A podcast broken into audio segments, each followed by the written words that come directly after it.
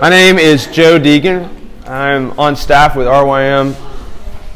Uh, please pardon the cough drop in my mouth. I'm already losing my voice. It's day one of week one of the summer, and uh, I got a lot more talking and singing left to do. So pray for me. Um, I'm so excited to be here with you to go through this elective class. Uh, I'm going to pray for us before we get started, and I'm going to tell you a little bit about myself, a little bit about what this class is going to be, and then we'll dive into it. So let's pray. God, we love you, and we, we are so grateful that you have given us this, this space and this time to come before you and to learn who you are and to know you better, to look into your word. God, I pray that you would awaken our souls to your story Awaken our minds, our excitement, and our joy to who you are and who you've revealed yourself to be. God, I pray that you would take away distractions of people walking and noises in the kitchen and in the other room. I pray that you would help us to see you, to, to focus in just for this short period of time. And God, I pray that you would give me words because my words will not change anyone's heart It has to come from you. And so I pray that your spirit would be at work right now and that you would drive us further and deeper into your story and into your goodness so that we would long to walk with you every single day. And we ask this in Christ's name. Amen. My name is Joe. I am from a small town in Alabama called Tuscumbia, where John Trapp is from. And uh, was born and raised there. Moved to Houston in 2009 to work with a youth group at Christ the King Presbyterian, and then started working with RYM about a year and a half ago. So I'm full time on staff with RYM. I lead worship at all the camps, and during the year I'm writing and recording and making music, and so getting to do things that I love and feel called to do. But I tell I tell people often that what I really feel like my job is, maybe more than anything else, is that I feel like my job is to tell stories. I love telling stories. I actually come from a long line of storytellers in my family. My grandmother was a professional storyteller, and she would like go to these folk festivals and stuff, and people would gather around and listen to her tell ghost stories or folk tales, and and it was just this like really cool like old timey thing. We would sit on picnic blankets and listen to her, and everyone in my family is just like really good storytellers, and we would, you know, at family gatherings, we just sit around the dinner table and just tell stories all the time. So it was just something I was immersed in from an early age and grew up loving. And as I've gotten older, I, have learned to appreciate the power and the impact of stories and how important they are, but mostly how they shape us. That's what we're going to get into this week. I want you to see that stories shape you and mold you and drive you more than anything else in this world. The world is telling you stories to try to shape you and mold you. God is also telling you stories to try to shape and mold you. I want you to see the difference between the two. I want you to learn to recognize the two. But mostly, I want you to see the beauty of God's story and why He's told it to us. So before we dive into that, I want to tell you a story about stories. Way back in time, in like the 1400s in Europe, most people lived in small communities and villages, kind of scattered through the countryside. Some people lived in big cities like Rome, Paris, London, but most people were just kind of out in these small communities where they were backed up against the woods and and so th- this was also a time of family values where parents wanted to really instill these family values into their children. They wanted to teach them, like, don't lie, don't steal, don't cheat, be respectful of your parents. Uh, don't go into the woods because there's animals out there and bad people who want to hurt you. So the woods was very dangerous. Now, the parents realized early on that they couldn't just come in and give a bunch of rules to their kids because kids don't respond to rules. Like if I were to just come in and look at a kindergarten class and say, don't lie, don't steal, don't cheat, be respectful, and don't go into the woods. All right? You got it? Let's go forth. Like, nobody's going to pay attention to that. Everybody, in fact, is going to do the exact opposite because there's something in us that when we hear a rule, it makes us just want to break it. All right? I don't know, we were just made that. Uh, that's not how we were made, but that's what sin does to us. All right? We want to break rules, it's in us. So parents realize that if they want to teach their children, the best way to do it is to tell them stories. And so they would gather around at night, around the fireplace or the hearth, or around the community table and they would tell stories to their kids.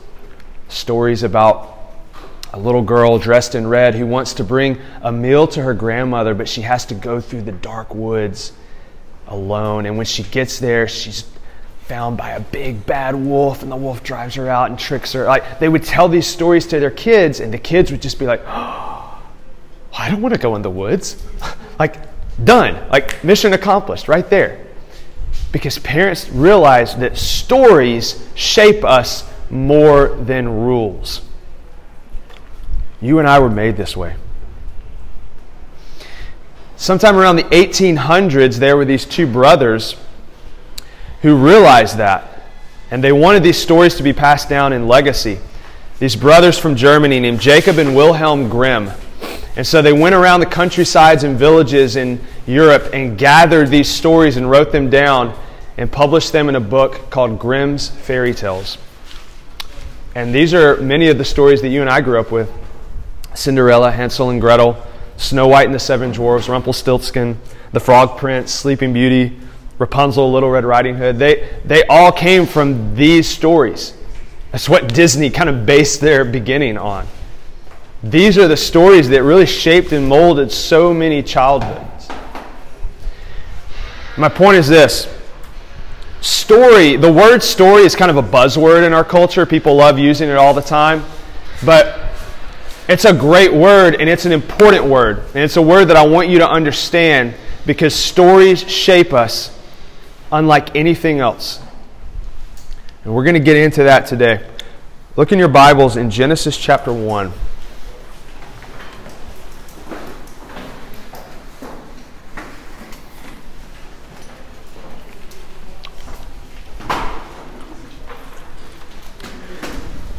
Genesis chapter 1, verse 26 and 27.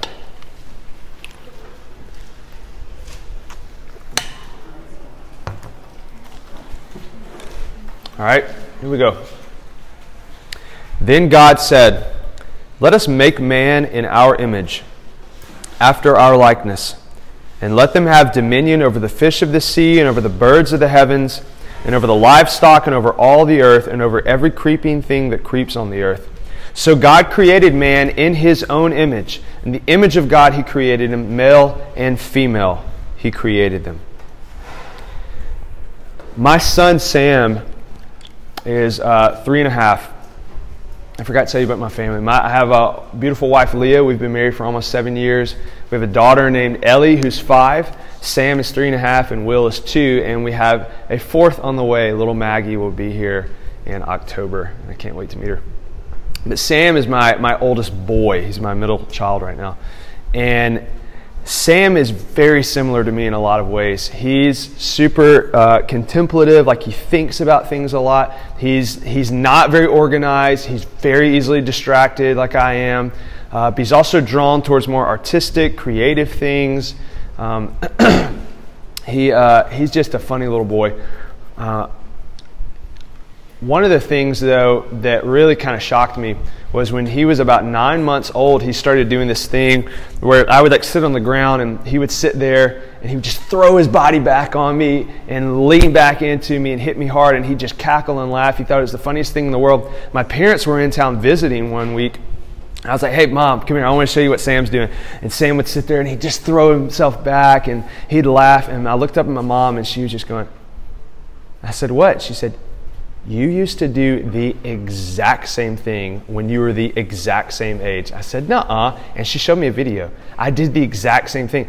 Like, that's not like a normal thing that every nine month old does. It's just kind of a weird thing, like for a baby to just throw themselves back, not knowing what's back there. It's kind of this nine month old version of a trust fall, I guess. But I used to do the same thing when I was the same age. And my mom showed that to me. I, I'm blown away at how, like, even our laugh is similar. You know why? When people look at Sam and they see me, you know what they say? They say, That boy is the spitting image of you. That's what it means to be in the image of someone else. When we say that we are made in God's image, we're not so much saying that we look like him. What we're saying is, is we share his DNA. He has passed a part of himself down into us so that we love the things that he loves and we hate the things that he hates. And we get excited about the things that make him excited. Unfortunately, that image was tainted. That image was broken and ruined at the fall. Because two chapters after Genesis 1, Adam and Eve eat the forbidden fruit. And sin enters the world and ruins creation. And so our image is actually broken. It's not the way it was meant to be. But every now and then, that same love for the things that God loves will creep up, and we will see how we bear His image. And one of the ways we bear His image more clearly than in anything else is in our love for stories, because God loves stories. God is the greatest storyteller of all time. He loves stories so much that he caused us to love stories. When I was a youth pastor, I used to uh, I, used to joke about this with my students. When I would be teaching a Sunday school lesson, I might be kind of in the middle of giving them the little facts or the lessons or whatever, and I could see their eyes just falling and their heads drifting over. And then I would say, "This one time," and everyone's head would perk up because they knew I was about to launch into a story. In fact, you did the exact same thing when I began that story. You just didn't realize it, okay? Like, there is something inside of us that when somebody starts a story, it immediately grabs our attention because we were made for stories. You love stories so much. It's deep in your heart, it's how God made you in His image.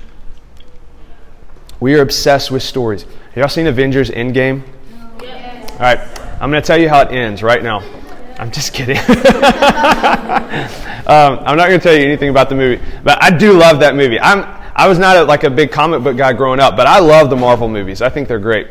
And one of the things that amazed me was that uh, I just discovered Avengers Endgame is the second highest grossing movie of all time, and it's probably about to pass Avatar as the number one movie of all time.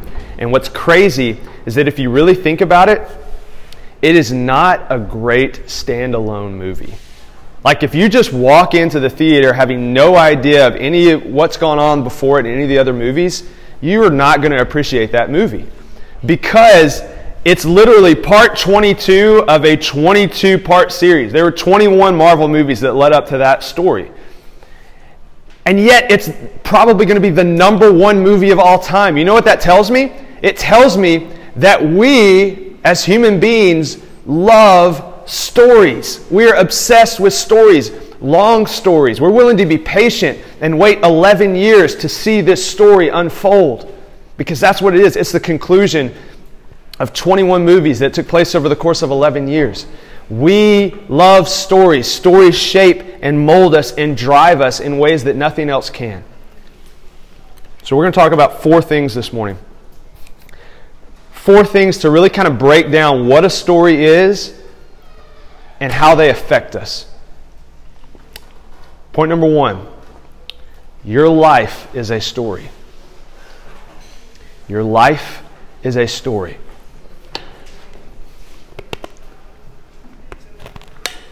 When I was in college, I was an English major, so I spent a lot of time taking writing classes and story classes. And one of the things every professor would talk about were the elements, the things that make a story a story. In other words, if you don't have these things, it can't be a story. So I'm going to give you three. This is going to sound a little bit like an English class for a second. Bear with me, okay, because this has a point. But I'm going to give you three things every story has to have. If it doesn't have these three things, it can't be a story.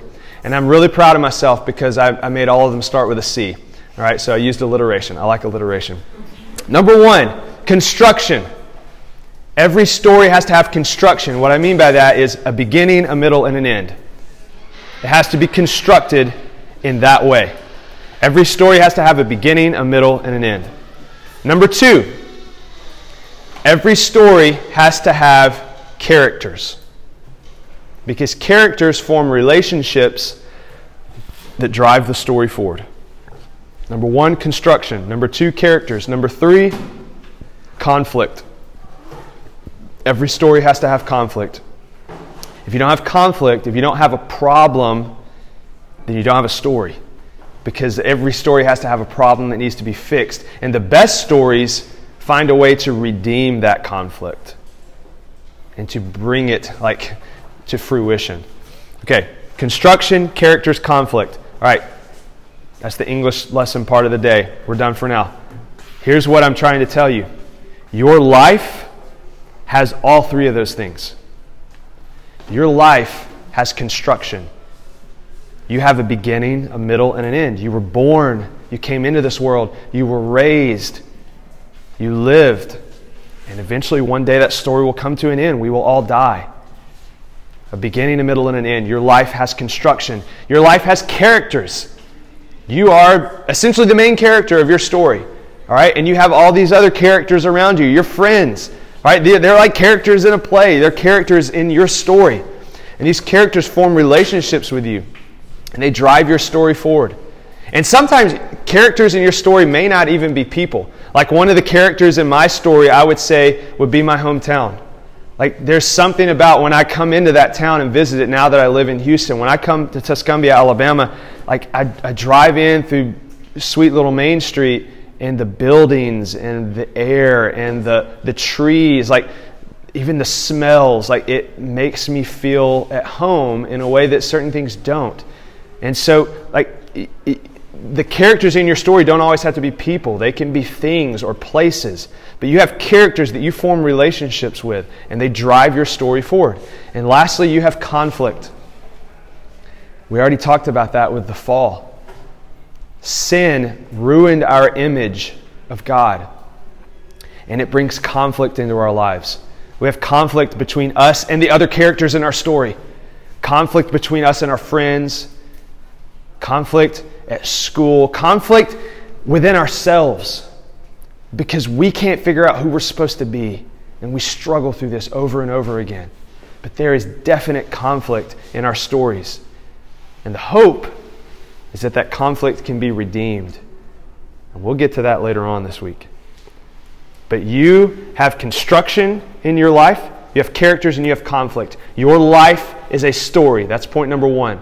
Point number two your story is not an accident.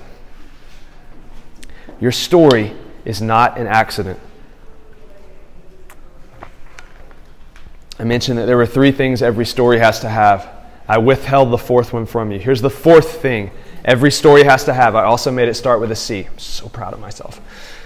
The fourth thing every story has to have is a creator, it has to have an author one who created that story.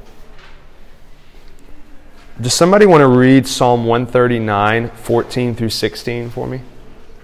You got it? Psalm 139, 14 through 16.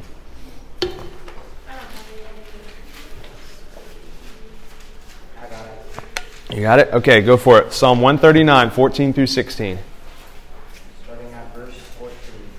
I praise you for I am fearfully and wonderfully made. Wonderful are your works. My soul knows it very well. My frame was not hidden from you when I was being made in secret. Intricately, I can't ever say that word. Woven in the depths of the earth. Your eyes saw my uniform substance. In your book were written, every one of them. The days that were formed for me, when as yet you're I love that last verse. Thank you, by the way. That last verse. In your book were written every one of my days. You know what this is saying? It's saying that God is your author, He's the creator of your story, and before you were born, He began writing that story out. In His book were written every one of your days. It literally shows God as an author writing your story in a book. And so, what that means is that your story is not an accident. because you have a creator who wrote you for a reason.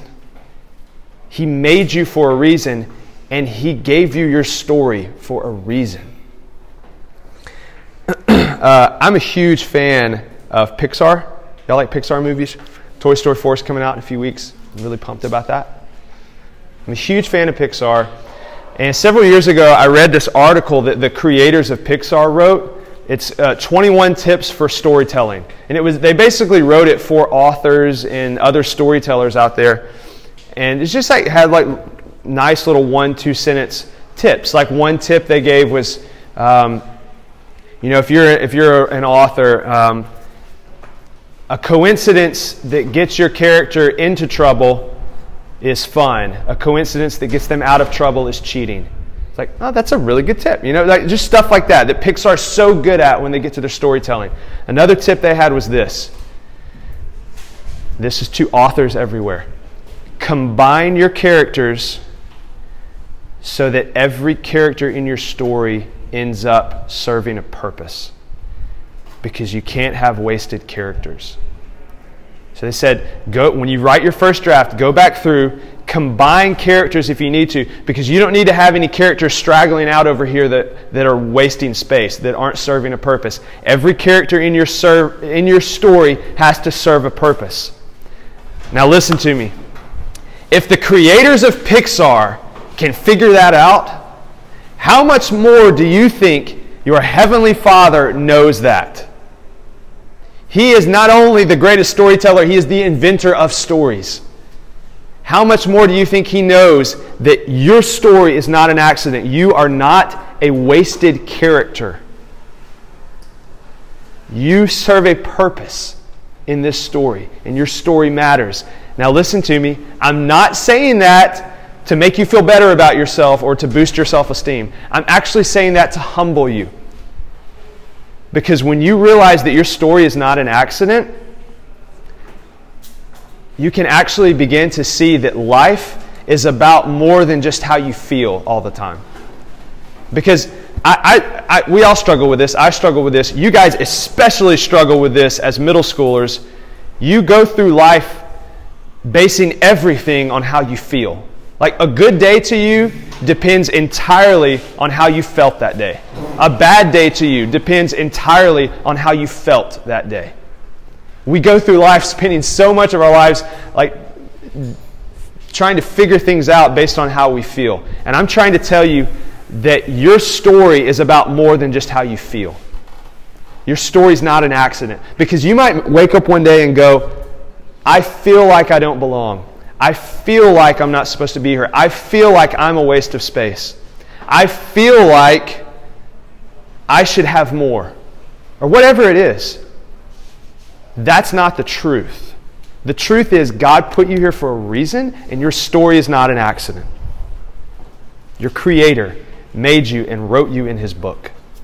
Number three, all right, number one was your life is a story. Number two, your story is not an accident. Number three, your story needs to be shared with others. There's a lady named Emily Esfahani Smith. She says, when we want to know when we want people to understand us, we share our story with them. When we want to know who another person is, we ask them to share their story. So I have a group of friends that very recently, like within the past six months or so, we've a group of guys, we've been getting together, and the purpose is for us to tell each other our stories. We'll literally like sit down in a circle, and some person will go and start with like childhood and say, you know, this is what my life was like growing up. These are the things that I love, the family dynamics. These are the hard things that happened to me.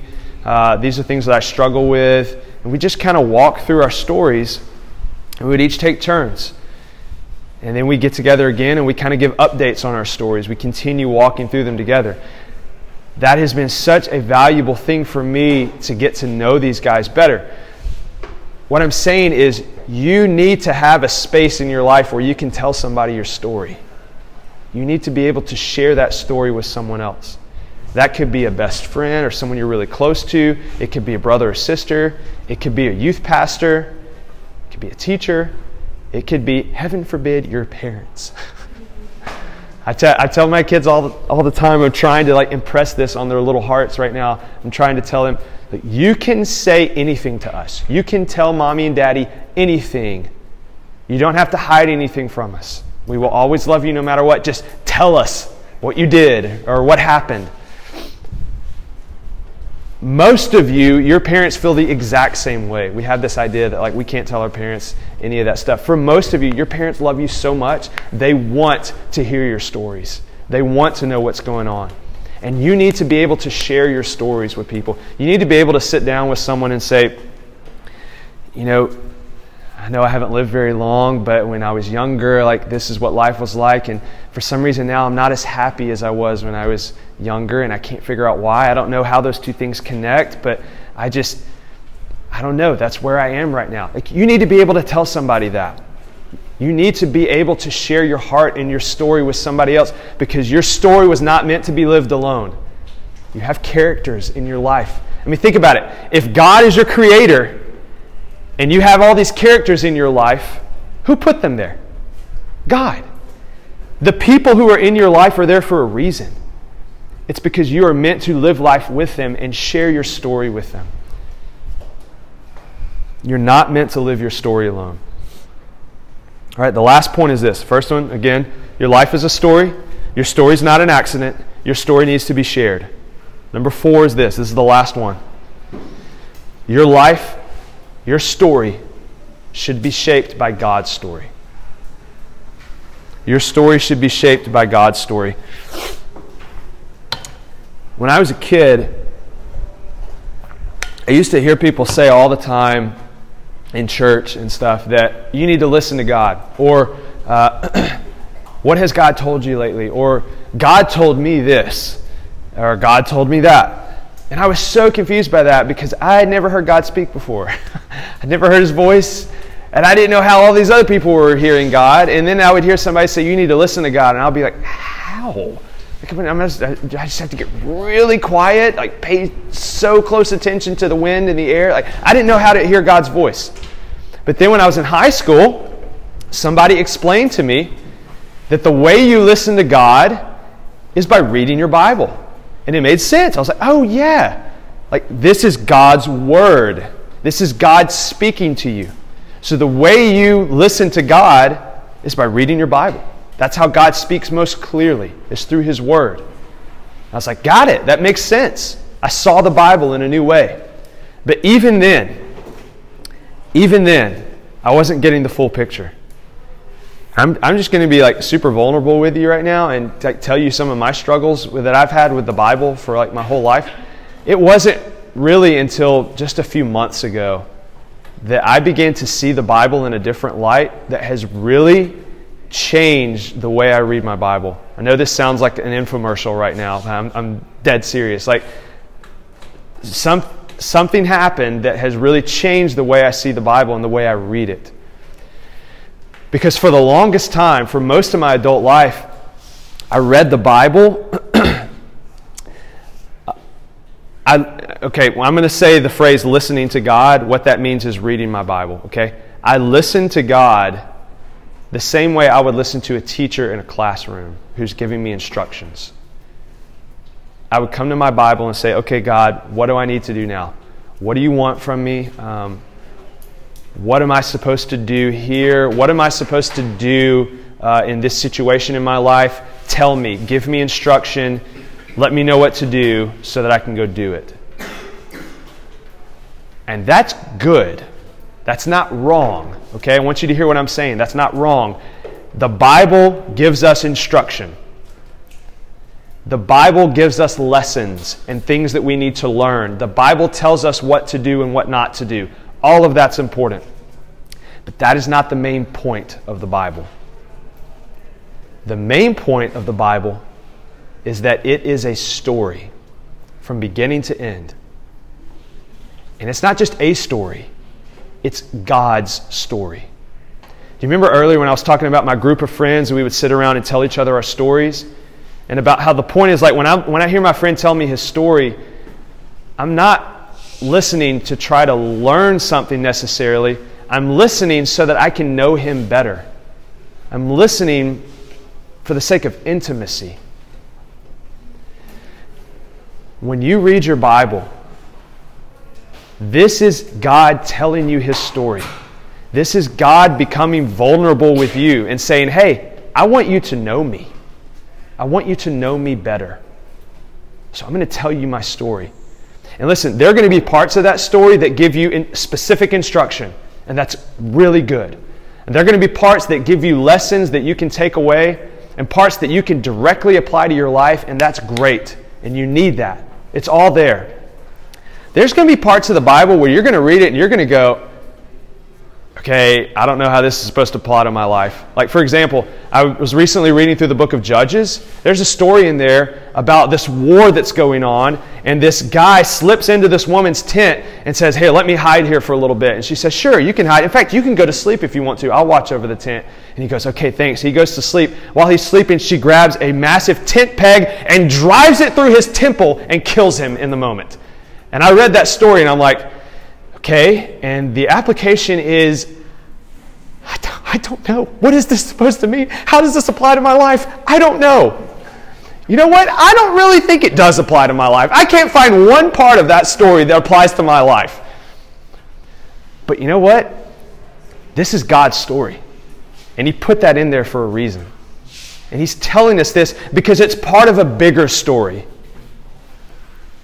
And so, literally, like a few months ago, I've changed the way I see my Bible.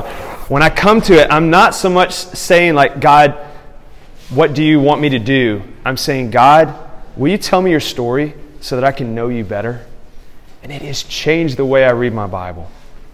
The other thing I'm going to say is this, and this is the super, super practical part. I'm going to end with this, so y'all hang with me. Uh, I'm not an endurance runner, okay? I play sports all my life, but I, I am I'm more of a sprinter. I've never been very good at running long distances. Like a mile is way too long for me to run. I, that's, a, that's long distance for me. A marathon is like, get out of here. I'm not coming close to that. I'm just like, let me run the length of a basketball court and then I'll be out of breath and I'm done. Okay? I'm a sprinter. And I realized something recently about my own Bible reading. I have been reading the Bible as a sprinter. Here's what I mean by that. And again, getting I'm getting super vulnerable with you here because I here I am, this like guy who's on staff with this ministry. I've I'm 33 years old. I've spent like almost half my life working in ministry, and I have always struggled with reading my Bible. I've never been very good at it. I'm being honest with you right now. Here's what it would normally look like for me. I would have this season in life where I'd be super fired up to read my Bible, and I'd be like, you know what? Gosh, I'm going to read 10 chapters a day and I'm going to read them every day for a year. I'm going to like finish the Bible before the year's over. And I'm going to be so fired up about reading my Bible every day. And I come in day one, I'd read 10 chapters, and I'd be like, that was a lot. But you know what? I feel good. I feel good. I'm accomplishing things. I'm being more spiritually motivated. This is great. Next day I come in, I read 10 more chapters, and I'm like, that was two days in a row, man. That, I'm feeling it right now. That's a lot. Taking up a lot of time in my day, but you know what? It's worth it. It's a good thing. The next day, I read five chapters, and I'm just like, okay, I really got to move on to other things right now. But you know what? God loves me. He's not going to be disappointed in me. It's okay for me to just read five chapters. The next day, I come in, I read 15 chapters because I try to make up for the day before. And then the next day, I'm like, oh my gosh, this is exhausting. I'm going to take a break because God wants me to rest. And you know what? He's not going to be disappointed in me, so I don't read anything that day. And then the next day, it's a lot easier for me to not read anything that day either. And the next, and the next, and the next. Until a few weeks go by, or maybe a few months, and I haven't opened my Bible or read it at all. That has been the pattern that I have gone through for a lot of my adult life, reading my Bible. Until literally just a few months ago, I know this sounds like an infomercial here again, but a few months ago, I just, I just came up with a different strategy because I realized that I have been approaching my Bible like a sprinter, but reading your Bible is like running a marathon. You have to pace yourself. And so, you know what I do? Every morning I wake up, I go out to my living room, I sit down on my couch, and I read one chapter a day. I started in the book of Joshua. I just picked the book of Joshua because I thought that was interesting and I wanted to start there.